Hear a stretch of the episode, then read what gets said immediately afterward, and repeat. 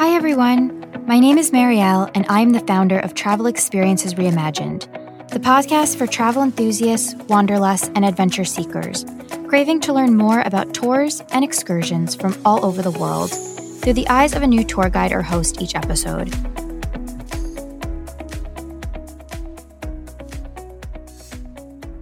Hi, everyone. What is your definition of small town? Tiny, small, mundane?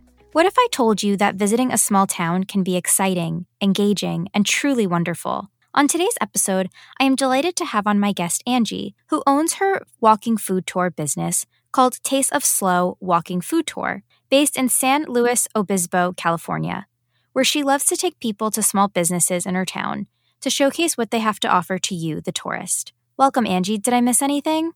No, that sounds beautiful. I love the small town aspect of it. It's very charming. Oh, yes, it looks like a small town, but it looks like there's a lot to offer too. So I'm really excited to get into today's episode with you. I love to start off every episode with a bit of your background. Where have you lived, other jobs that you've had, just to give the listeners a little bit more of an idea of who you are. Of course. Well, I am actually from Minnesota, hyper rural Minnesota to be exact. I grew up in a very small town of 65 people. Wow. Yeah, really tiny. I grew up on kind of like a sustainable hobby farm and grew up with horses and hunting and trapping with my dad. And it was a very unique lifestyle that I don't think I really understood how unique it was until I moved to California. So I lived in Minnesota for 33 years actually. And I came to San Luis Obispo by way of my sister, who met a man who was born and raised in San Luis Obispo. And they met in Minnesota and they fell in love and they dated for many years and they decided to move to SLO, as we like to call it. And they invited me to come with. So I tagged along as their third wheel. And that was almost a decade ago. And coming to coastal California from Minnesota is uh, pretty dreamy, honestly. Sounds lovely. yeah. You know, I just talked to my dad on the phone, and it's, you know, the lows in Minnesota this week have been in the negative 20s, and they've been getting a couple feet of snow. And every time I hear that, I'm always just like really happy about where I live. I don't blame you. I'm in the East Coast and it's pretty cold here too, so I totally get that.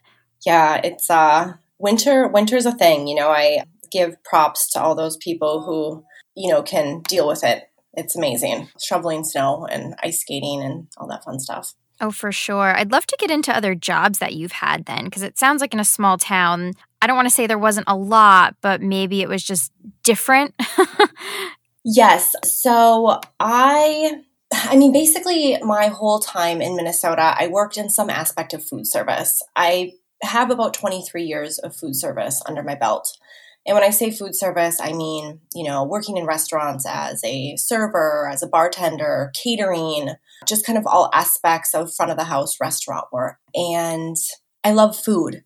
And coming from a small place in Minnesota where I grew up, like I said, sustainably, and my parents were really great cooks and always, you know, made the best food around, honestly. But just moving to Central California and San Luis Obispo, one of the things that's really special about it is the support of entrepreneurship as well as small mom and pop businesses. And that was kind of the catalyst that led me into the food tour business was exploring the town after I moved here and being really curious about food and having that restaurant background and realizing the variety. You know, I had never had Indian food before. so before I moved here. And I had only had, you know, subpar sushi a handful of times in my life. So it's kind of crazy to me now because a lot of people think I'm a quote unquote foodie, and I'm just like, really? I'm like, no, you know, my my blossoming didn't happen until much later in life, honestly. then there's nothing wrong with that. Just a caveat on that. I was a picky eater my whole life until about a decade ago too and i started to try mussels and clams and oysters and lobster and all these things that people thought i was crazy for so i don't think there's anything wrong with that it's just being exposed to it in the right type of atmosphere so the fact that you're in California, there's everything. And so, is that kind of the catalyst to why you started your business? Yes, it was. It was kind of a combination of playing tour guide to friends and family when they came to visit me, But I was also inspired by perusing Craigslist one day for jobs, and I saw down the road in Santa Barbara that a gal was hiring for a food tour guide for her food tour company. And I had never heard of a food tour before, and I was very curious. So I looked up her website. I ended up on her Facebook. I look at her and she looks a lot like me. She's the same age. She, you know, has a similar background. And I just thought, you know, if she could do it, I could probably do it too. And I did. That's just kind of the story in a nutshell. I had actually never been on a food tour in my life when I took my first food tour out. Wow. I just was very I want to say I was definitely not confident. I had to have a lot of hand holding in the beginning. Uh, it was very overwhelming. It was very scary to, you know, do something that I had never done before and to approach people and come up with a business plan and spend all this time and energy in it. And then just the night before thinking like, oh my goodness, people are going to pay me money to hang out with me. I was just, whoa, I couldn't believe that but now uh, five years later i've went on many many food tours all over the place and have learned a lot I love that. And first of all, thank you for sharing your vulnerability because a lot of times, what listeners may not realize, if you are a tour guide, you may know this, but there's a lot of anxiety around this, right? The idea that you're going to be standing in front of people and talking to them and they're listening to you because you're a leader. So, to be scared and anxious, that's very normal. And we all have to start somewhere, right? With this podcast. I've never done a podcast other than this one but it takes time to practice and learn and understand from your mistakes and grow from them and get better. So, thank you for sharing that honesty and vulnerability because I know that's much easier said than done. But now with your business, I'm really excited to pivot and get into this conversation with you. Talk to me about Taste of SLO, you know, walking food tour. Tell me about how many people, in terms of how long they are, how many stops you have, to give the listeners a little bit of an idea of what to expect going on a food tour with you. Yeah, absolutely. So, right now, I offer two tours in San Luis Obispo. One is the flagship downtown tour, and the other is the Uptown Mojo tour. Mojo just simply being kind of a fun name for the intersection of Monterey and Johnson. So each tour visits five unique destinations over the course of three hours. And we visit all these places on foot. It is a walking food tour. So we walk about a mile to a mile and a half over the course of that time. So it's suitable for all mobility types. I've had parents bring kids in strollers, dogs in strollers, cats in backpacks, people in wheelchairs, grandma, five year olds, everybody, the whole gamut. I love that. I love that. And in terms of just your two tours, right? I love the names of them. What's the biggest difference in your tours? And if you're saying that they're both three hours, you take about five stops, What's the biggest difference? Just location and where you go? Well, so the downtown tour is during the afternoon, specifically on Saturday afternoons. So, you know, it's a daytime tour, a lunch tour, if you will. One of the restaurants we go to, we actually have kind of a mini brunch at. So, definitely a daytime tour. And it being the flagship tour was the first one I did and is generally the more popular tour. Then the Mojo tour happens on Friday and Saturdays early evening. It's from 4 to 7. And it's just a whole different part of town that to me is kind of the little bit less trafficked area of town. It's not the downtown, you know, somewhat off the beaten path. And a lot of these businesses, people who are visiting SLO and just focusing on the downtown might never make it to. I love that. I love hidden places and hidden gems. I think those are some of the best places to go. I'm a foodie myself and I just love those really unique, kind of special places. So that's great. I do want to talk one second about logistics. I've looked on a map where St. Louis Obispo is. It's kind of in between LA and San Francisco. For anybody who may not be familiar with St. Louis, San Luis uh, Obispo, apologize. Can you tell me the best way to get to that town if people are looking to come visit? Yeah, so you're right. It is exactly smack dab in between San Francisco and LA. So, you know, that's actually where most of my business comes from is California, you know, in-state vacationers who are coming from the Bay, LA, and the Valley, you know, a three to four hour drive to come out to the coast here. As I mentioned before, the weather out here is phenomenal. It's 75 and sunny about 300 days of the year. Sounds um, wonderful. yeah, really idyllic. So most people just drive, you know, from those locations. However, we do have a small regional airport too that goes to, I believe, like seven or nine different cities, like Las Vegas, Dallas, Phoenix, Seattle, all the places. So a lot of people fly into SLO too. But yeah, it's just a nice little beautiful drive along the 101 or Highway 1 on the California coastline to get here. Yes, it looks like it's on that coastline too. So I think for anybody who I would say typically does the LA to Seattle type of coastline trip, that's probably a great place to stop and have a bite to eat and check out the town. So I love that. And I want to get back to your tours for a second. How many people do you allot for each of your tours? Are they bigger tours, smaller tours? And I want to ask private, public, just to give the listeners an idea. Yeah, kind of all of the above. So I try to limit the tours to about 12 people. I feel like that's a manageable amount of people. Sometimes I overbook them a little bit. You know, I'll get up to like 16 for maybe uh, larger groups or popular weekends, and then usually have two tour guides for that, just so everybody gets that individual attention. And I do do private tours, absolutely. I just need notice from people if you know, like maybe they have a family group or something special where they don't want to be with the public. And of course, during COVID too, I'm very aware that sometimes people don't want to intermingle with just anybody. And I do have a minimum of four people to take the tours out, which is usually met pretty easily. Sometimes I will contact people and maybe they signed up for the afternoon tour, but they're flexible to move to the evening tour so that we have a minimum group met so we can take the tours out.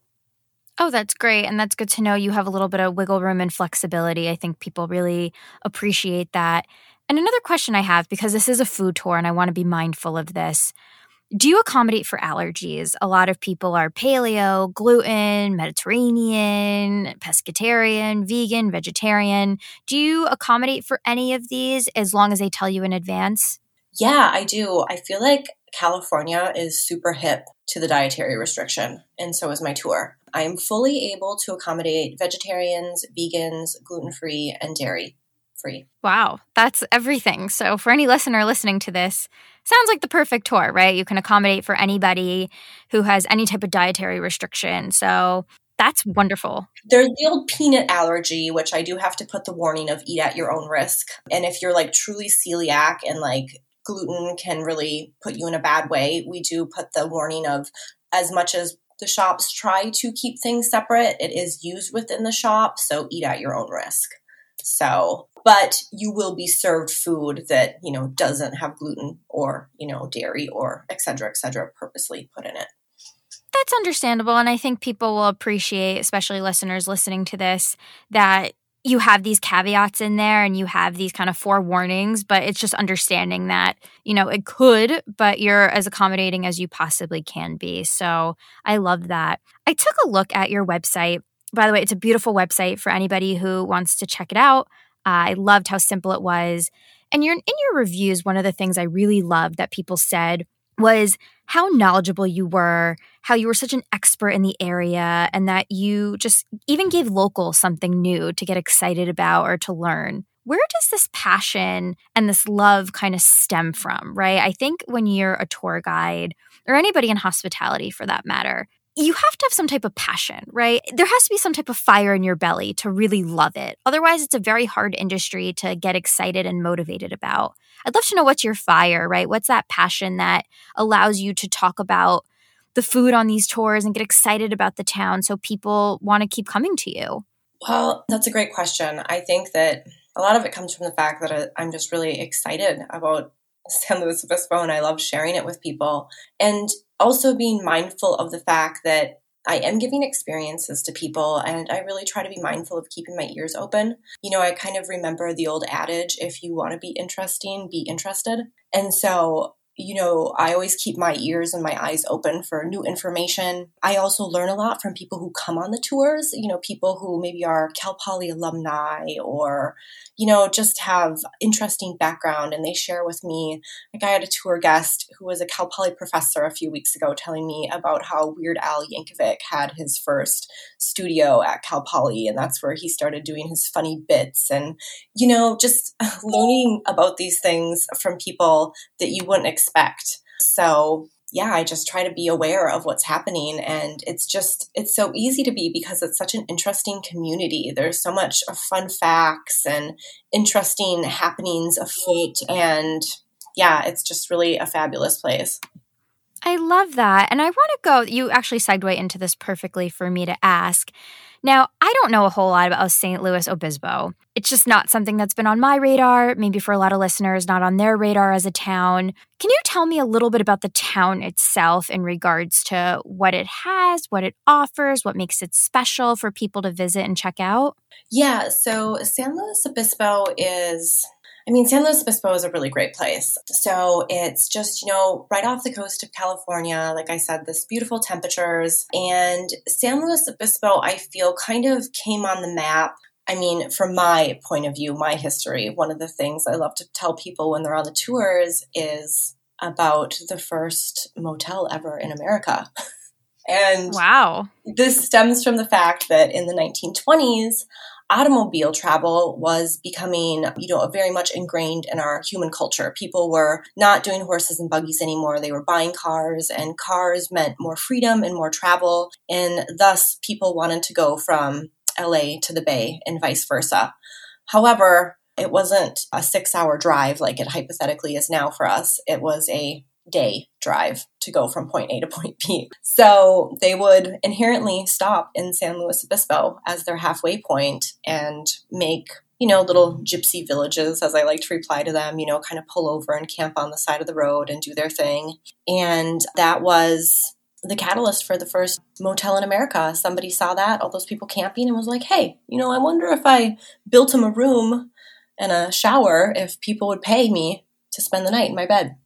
And they, they sure did. So in December of 1921, the first no, not December of 1921, 1925. Sorry about that. The first motel, it was called the Milestone Inn, opened in San Luis Obispo, and you could stay overnight for $1.25.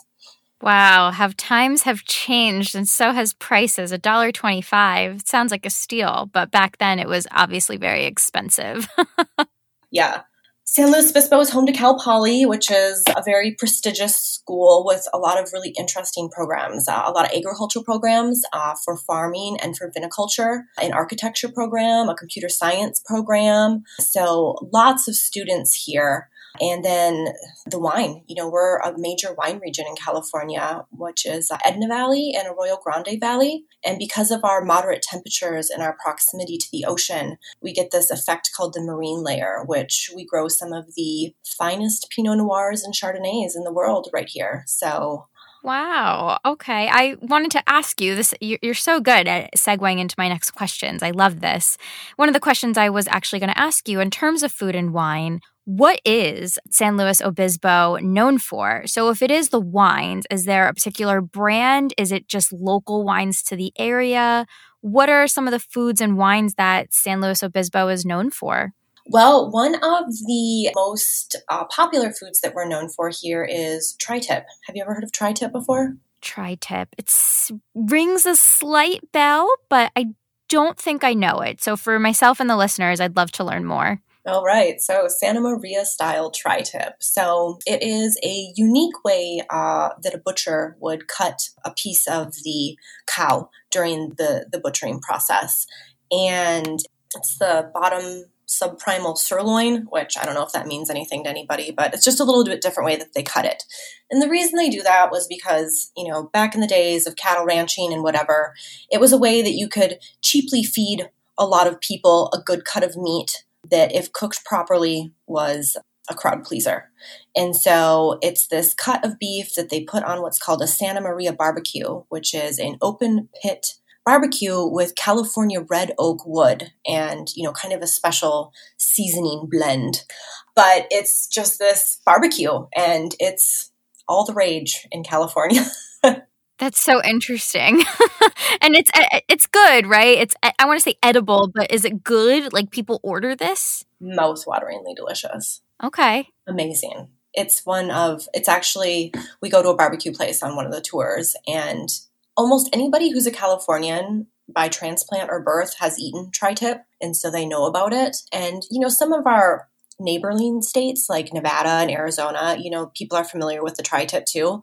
But if I go to my home state of Minnesota and say tri tip, everybody just looks at me very blankly. That's just not a thing. And yeah, it's phenomenal. It's so good. It's one of the most popular places on the tour. And actually a few weeks ago i went to this barbecue place shout out to old slow barbecue and i had my tour guide bag with me and there was a family eating and they're just like oh are you doing the tour i said yes and they're like we went on it a few weeks ago and we loved it and we drove all the way back from visalia california to come back again Wow. wow, that's dedication. And that just goes to show you know the spots. So I love that. I think that's wonderful, which again segues me into can you name me kind of the top three to five restaurants that you think people should check out when they're in St. Louis Obispo? Whether it's breakfast, lunch, dinner, a cocktail, happy hour, whatever it is. Yeah, so great questions. Um, I mean, of course, I have my favorites, and they're all probably places that we go to on my tour. One of my best favorites that I feel is definitely a low key restaurant in SLO is called SLO Provisions.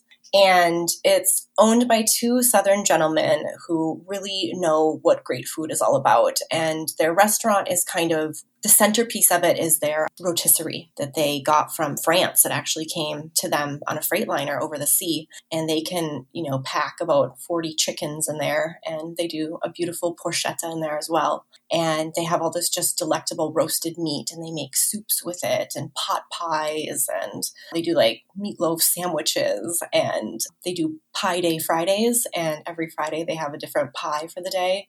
It's a beautiful restaurant and, you know, they do breakfast, lunch, and dinner there. Wow. I'm hungry. yeah, definitely one of my favorites on the tour. They just solidly knock it out of the park all the time. And then we visit two different chocolate shops. San Luis Obispo actually has two different and two distinct chocolate shops within it. One is called Sheila Kearns, and Sheila actually makes luxury chocolates, which are just these beautiful high end pieces of edible art, honestly. And then Mama Ganache, on the other hand, is like your traditional chocolate shop, but we have vegan chocolate shakes while we're there, which is pretty wild. Yum. Sounds really good. yeah. And then lastly, um, a new place that joined the tour this summer is called Park 1039. It's a really interesting store. First and foremost, it's a specialty shop with lots of gifts in it, but they have a lot of um, aged meats and cheeses. They actually have a cheesemonger. She's been studying cheese for a decade and her knowledge of cheese is outrageous. She actually does a cheese education for my food tours. And then they have sommelier on staff all the time too. So if you're going to order cheese plate or a lunch or a dinner, uh, their sommelier can, you know, recommend a perfect pairing for you with it. Yum. I mean, this all just sounds lovely. Are there any good breakfast places? I know you mentioned SLO provision, but is there anywhere in particular to? I mean, I love breakfast. Um, I love all meals, but in terms of breakfast, is there anywhere breakfast or brunch that you recommend too? Yeah, I love a good breakfast. Actually, my favorite breakfast place is in Pismo Beach, which is our neighbor down the road. We kind of San Luis Obispo is referred to the five cities area. So you have the beach communities that are in front of San Luis Obispo on the highway on the beach and there's this place called Beach and Biscuits and they do homemade biscuits every morning and you can you know just have like a biscuit and jam or you can have a biscuit with chorizo and linguiça and bacon and gravy and scrambled eggs and cheese and you can have it be a foot high. Wow that sounds like an intense biscuit but i bet it's delicious. It's pretty amazing you know you can just do whatever you want with your biscuits there they're very flexible I love that. And in terms of, I want to talk about the town itself for the second. If people are visiting, of course, doing your food tour, I would consider an activity. Are there any other activities that people can do? I'm assuming surfing because you're on right near the water, but is there anything else that you think is a really interesting activity that San Luis Obispo is known for or that people like to do or people want to do? Any festivals, activities, like anything related to an experience? Oh, Marielle, there's so much. There's so much. Hiking is a big thing here. There's probably 250 trails locally. Wow, 250. Yep, 250. There's um we what makes San Luis special, you know, and I keep mentioning the weather and the coastline. We're actually located in a bowl, a geographical bowl of sorts, which faces out to the ocean. And around us is the Nine Sisters Peaks, and they're all volcanic plugs, and they're all very hikeable and very popular to hike. Bishop's Peak is about 5,000 feet, and right by Cal Poly campus. And several different ways to access it, but it's a fantastic hike. And then, yes, all the water sports, the surfing, the kayaking. You may have seen a viral video that happened last year where the whale ate the kayak. Hmm. I'll have to find that one, but that sounds very interesting. it was a good one. I mean, they didn't, the, the, whale didn't actually consume the kayak, but there was kayakers out and the whale surfaced and the kayak was in the whale's mouth. And that just happened right outside here in Avila Beach, which is another one of our beach communities. The sea otters around here are prolific. It's a protected oceanic region around here with lots of shark activity and sea otter activity, lots of deep sea fishing. As I mentioned, the wine regions and the wine tour But yeah, there's lots of festivals. There's like a margarita and avocado festival that happens in Morro Bay. There's actually the Slow Film Festival, which happens, the Slow Comedy Festival. We actually are world famous for our Thursday night farmers market. It's the only farmers market in the United States that's year round. So every Thursday we have a farmers market, and it's not just you know, produce and food. It's also street vendors selling food that's ready to eat. It's performers. You know, you have performers that are like fire eaters, or you have a guy who's a one man band with five instruments, or a collective of kids playing drum beats on buckets. It's pretty amazing.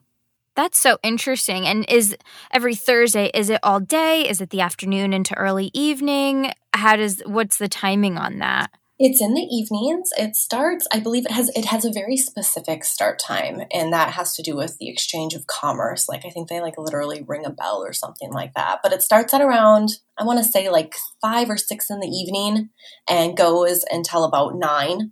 And then on the first Thursday of every month they have what's called bike night, which all the people come out on their bicycles uh, SLO is very cycle friendly, by the way. And then all the people come out on their cycles and costumes and lights and they ride around this downtown area on their bikes for an hour or so. And there'll sometimes be hundreds of cyclists out there. It's pretty crazy.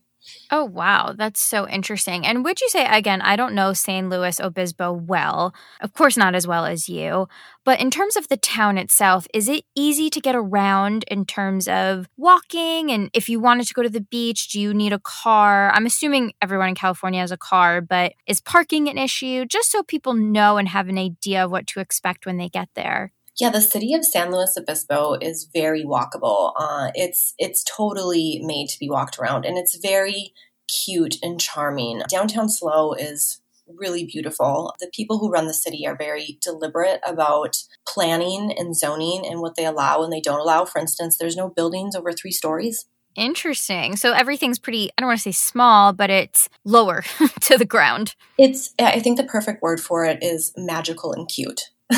Oh, I love that. That's even better. I'm so used to being outside of, you know, New York City and buildings are massive. I mean, you're talking buildings with 100 floors. So the fact that there's only a cap at 3 floors, that's very interesting how they do that. Why why is that? They just like to keep everything magical and beautiful?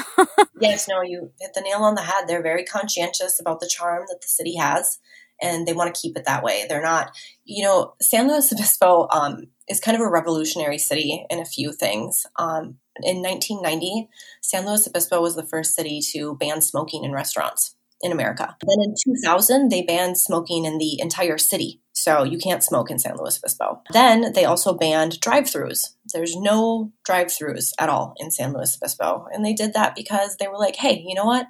go park, walk into a restaurant, get to know your neighbors, slow down a little bit. You know, you don't need to huff down a burger in 10 minutes.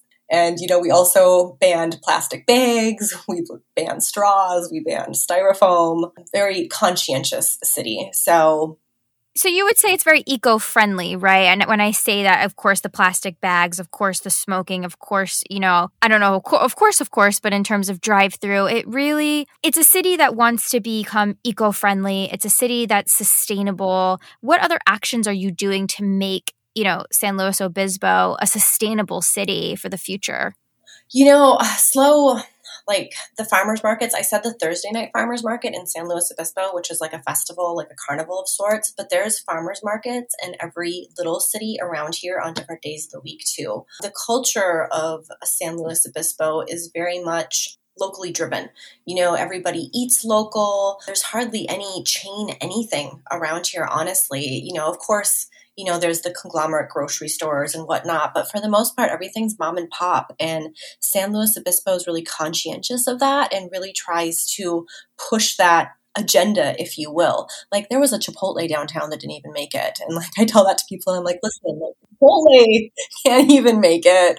You know, there's not even I remember, you know, some of like the fast fashion stores like Gap came and went and you know, just it's very much downtown that wants local, wants you know, your neighbor to have a business downtown. I love that. So it's really like your local tailor, it's really your local boutique store, your local gift shop, your local whatever, you know, it seems to be that's the case, right? So so, and they do also makers markets, which are pop up things that happen, but there's lots of cottage businesses around here. A lot of people who make things out of their home jewelry, foods, pottery, knives, all sorts of interesting things. And they'll have pop up markets at like the wineries or parking lots or venues that have space where you can go and shop all these local makers with what they're making. And it's just really cool to me to see like somebody I know who has a legit side hustle going, you know, making jewelry or you know whatever they're crafting and that that's actually a sustainable income for them to do that because how San Luis is so accommodating and understanding like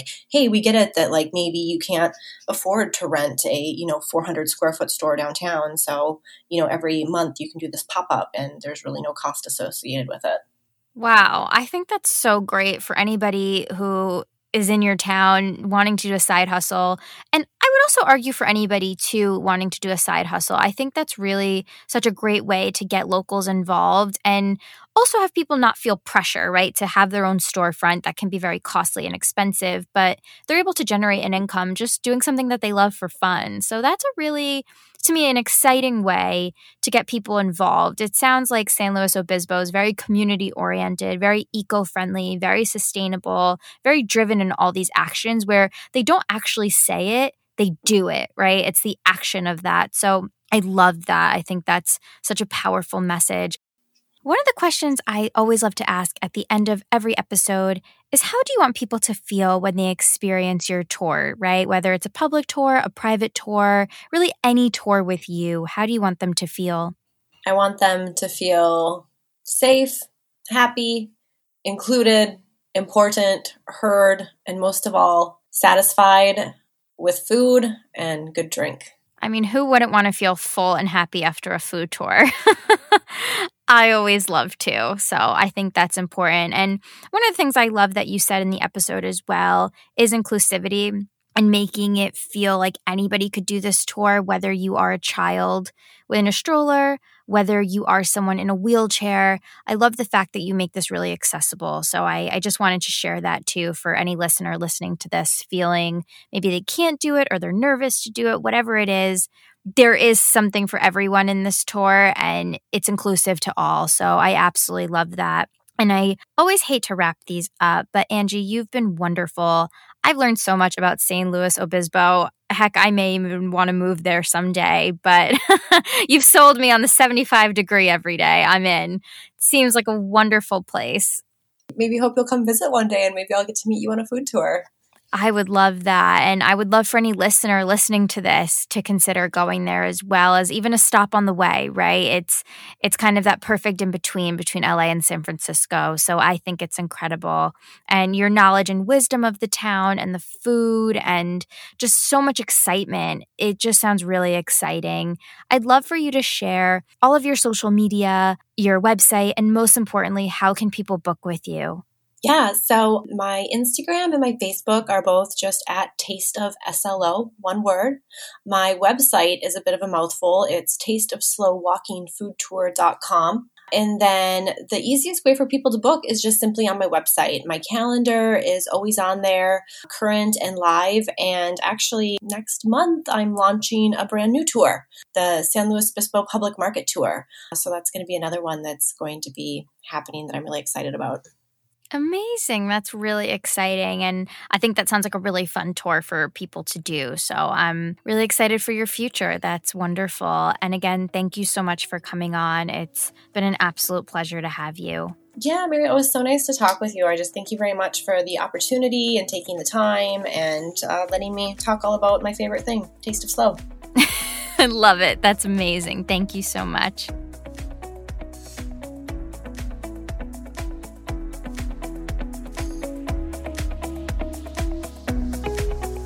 Thank you so much for tuning into Travel Experiences Reimagined podcast.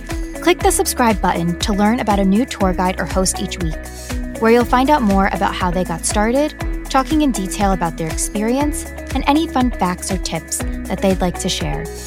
Do you have an experience that you would like others to learn about? Whether it is a tour, excursion, adventure, or experience?